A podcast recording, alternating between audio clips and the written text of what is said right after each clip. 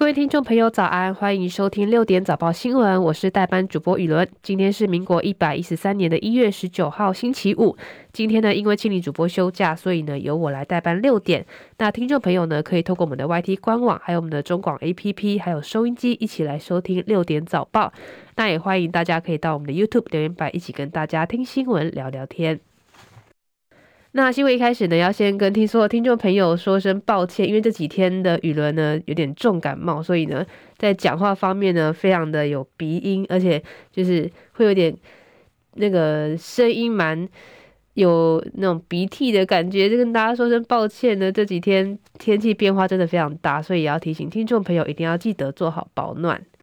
新闻一开始一样，先来关心天气的消息。气象署表示，今天开始锋面接近，天气会逐渐转为不稳定的天气形态，而水汽也会开始增多，包含在东半部跟恒春半岛会有局部短暂降雨。北部地区呢，晚间开始也会有雨势出现，其他地区维持多云到晴。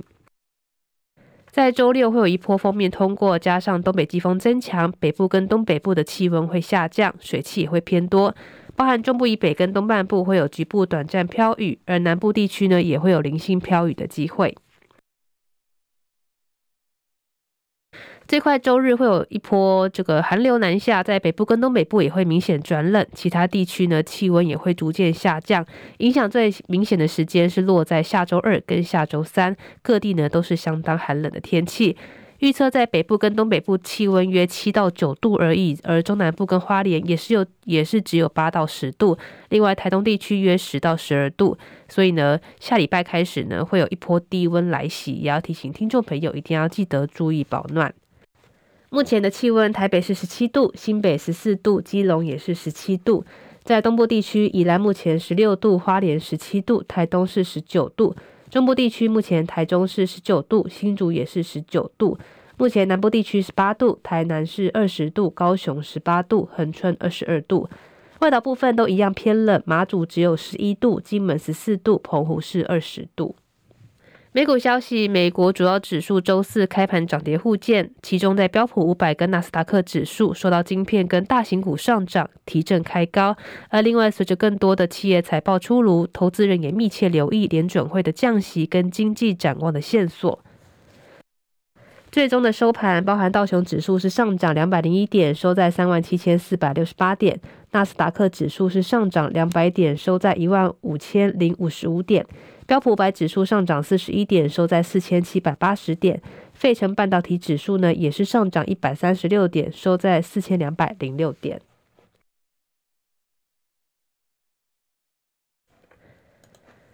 政治消息，立院龙头之争，起初蓝营传出有意蓝白合推出韩昌配，不过随着国民党的不分区立委当选人韩国瑜昨天在脸书表态，要跟同党的立委江启臣搭档角逐立委龙头之后，韩昌配形同破局。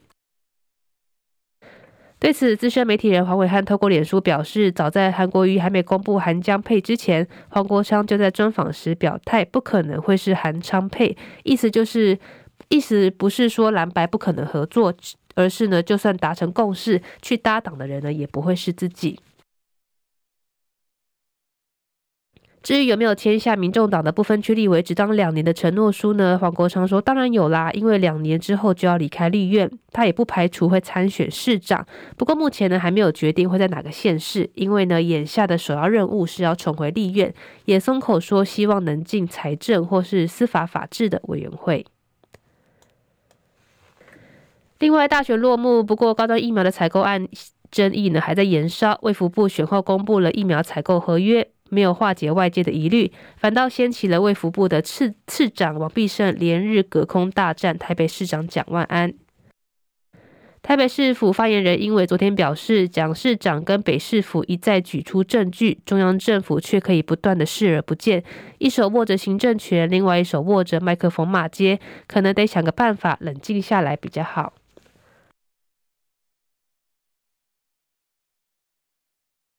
蒋万安认为政府并没有拆弹完成，反而是打开另一个潘朵拉的盒子，引发了王必胜的连日炮轰。他批评蒋万安高端政治提款机可是您挺里的最多了。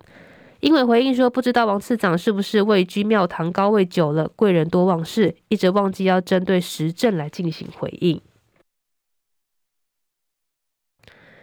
另外，社会消息，云林县的警察局新就任局长李建明、林固廷十七号举行交接典礼。警政署的警政委员黄世清在发表时谈话说，去年云林县发生了警匪枪战，受伤的员警林云宏命大，而且肯定卸任的局长林固廷公关做得很好，守住了负面新闻，五天之后才上电视，引发了基层不满。对此，黄世清事后也向受伤的员警家属道歉。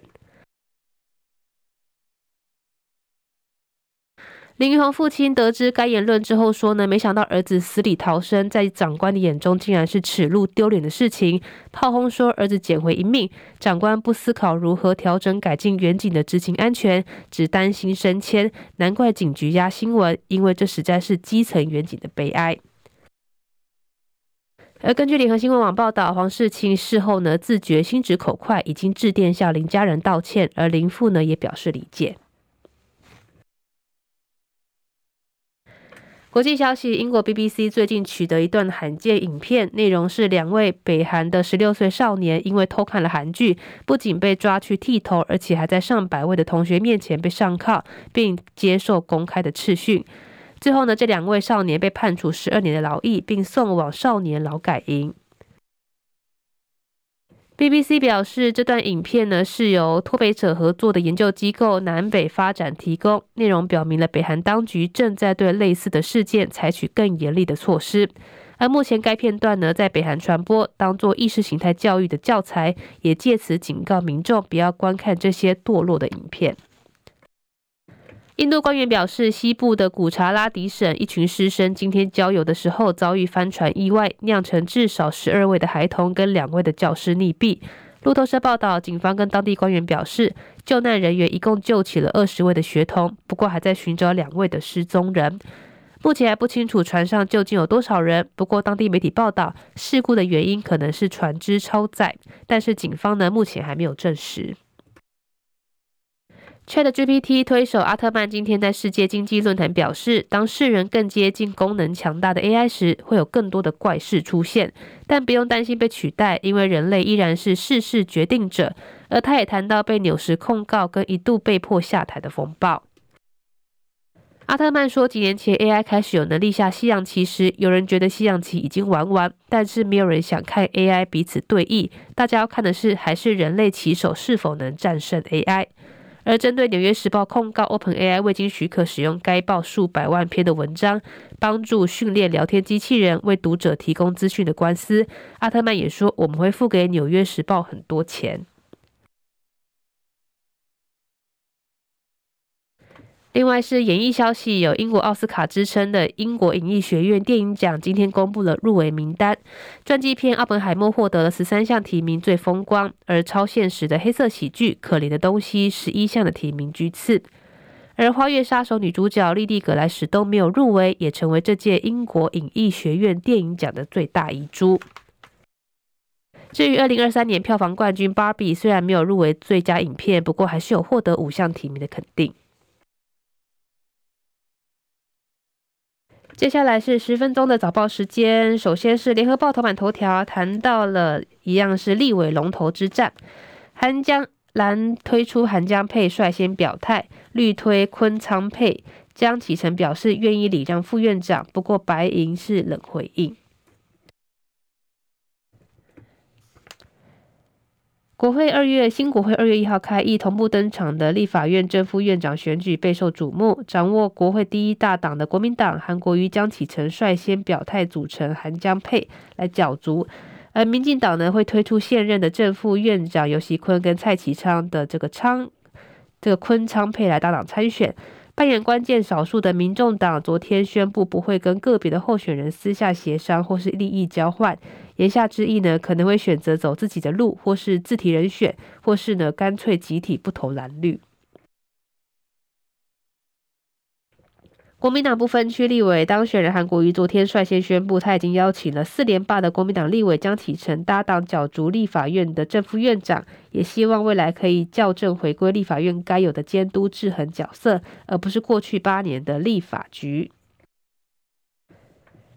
不过，韩国瑜也向民众党递出橄榄枝，说愿意将副院长一职优先给民众党的人选。不过，民众党冷回说，本党不会跟个别的候选人私下协商或是利益交换。而民众党的主席柯文哲昨天也说，民众党已经提出想法，有志竞选者应该要致力推动国会改革，而非只求落实党意。这就是我们的集体意志，不会因为任何人的游说而改变。民进党总召这个柯建铭说呢，民进党一定会推出出现正副院长的游锡堃跟蔡其昌继续搭选搭档参选。民进党用这个组合看起来三党都会推自己人。而对于韩江佩，柯建铭说这是国民党自己的家务事，要选院长就去选。而未来新国会的结构，相信大家都很清楚，跟韩国瑜所谓的六成民意愤怒有什么关系？没有必要讲这种话。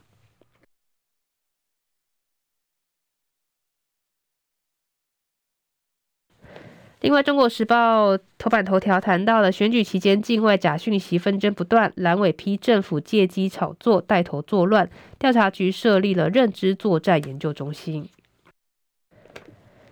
总统跟国会大选落幕，法务部调查局成立了认知战研究中心。调查局表示，境外势力敌对加强对我认知作战，全面介入了公各项的公职人员选举，试图影响选举，也因此将针对敌对的势力散布错假讯息进行防范跟反制。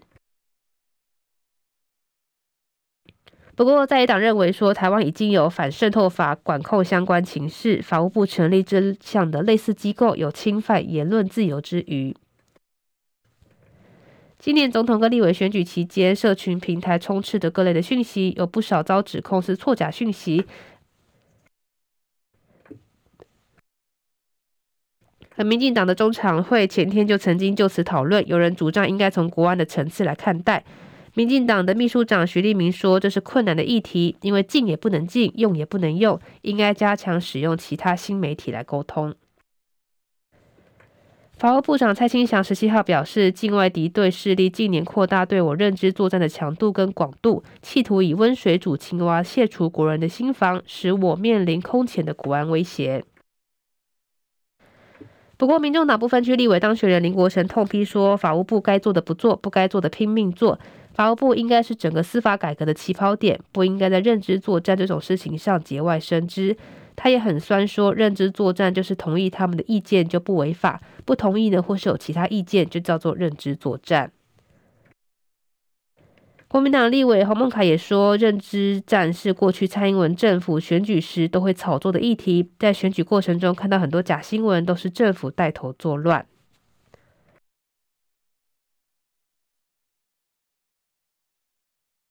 接下来是自由时报头版头条，谈到了让孩童接触色情、自残、吸毒的内容。美国的爱荷华州起诉 TikTok。抖音的国际版 TikTok 近年来在美国诸州引发了禁用潮跟诉讼。最新案例为爱荷华州的检察长德伯德呢，十七号以误导家长之名起诉其他们跟中国的母公司字节跳动。他指控 TikTok 让孩子接触色情、自残跟吸毒，或是更糟的内容，却把家长蒙在鼓里。博德的诉状表示，虽然 TikTok 在官方宣布会努力防止未成年子女接触到具有明显成熟主题的内容，但上述的政策声明明显具有误导性。他强调，TikTok 时常充斥着成人跟性方面的内容，并将内容的严重性加以扭曲，借此逃过家长的限制。他也要求 TikTok 更正声明，并借此以罚款来补偿消费者。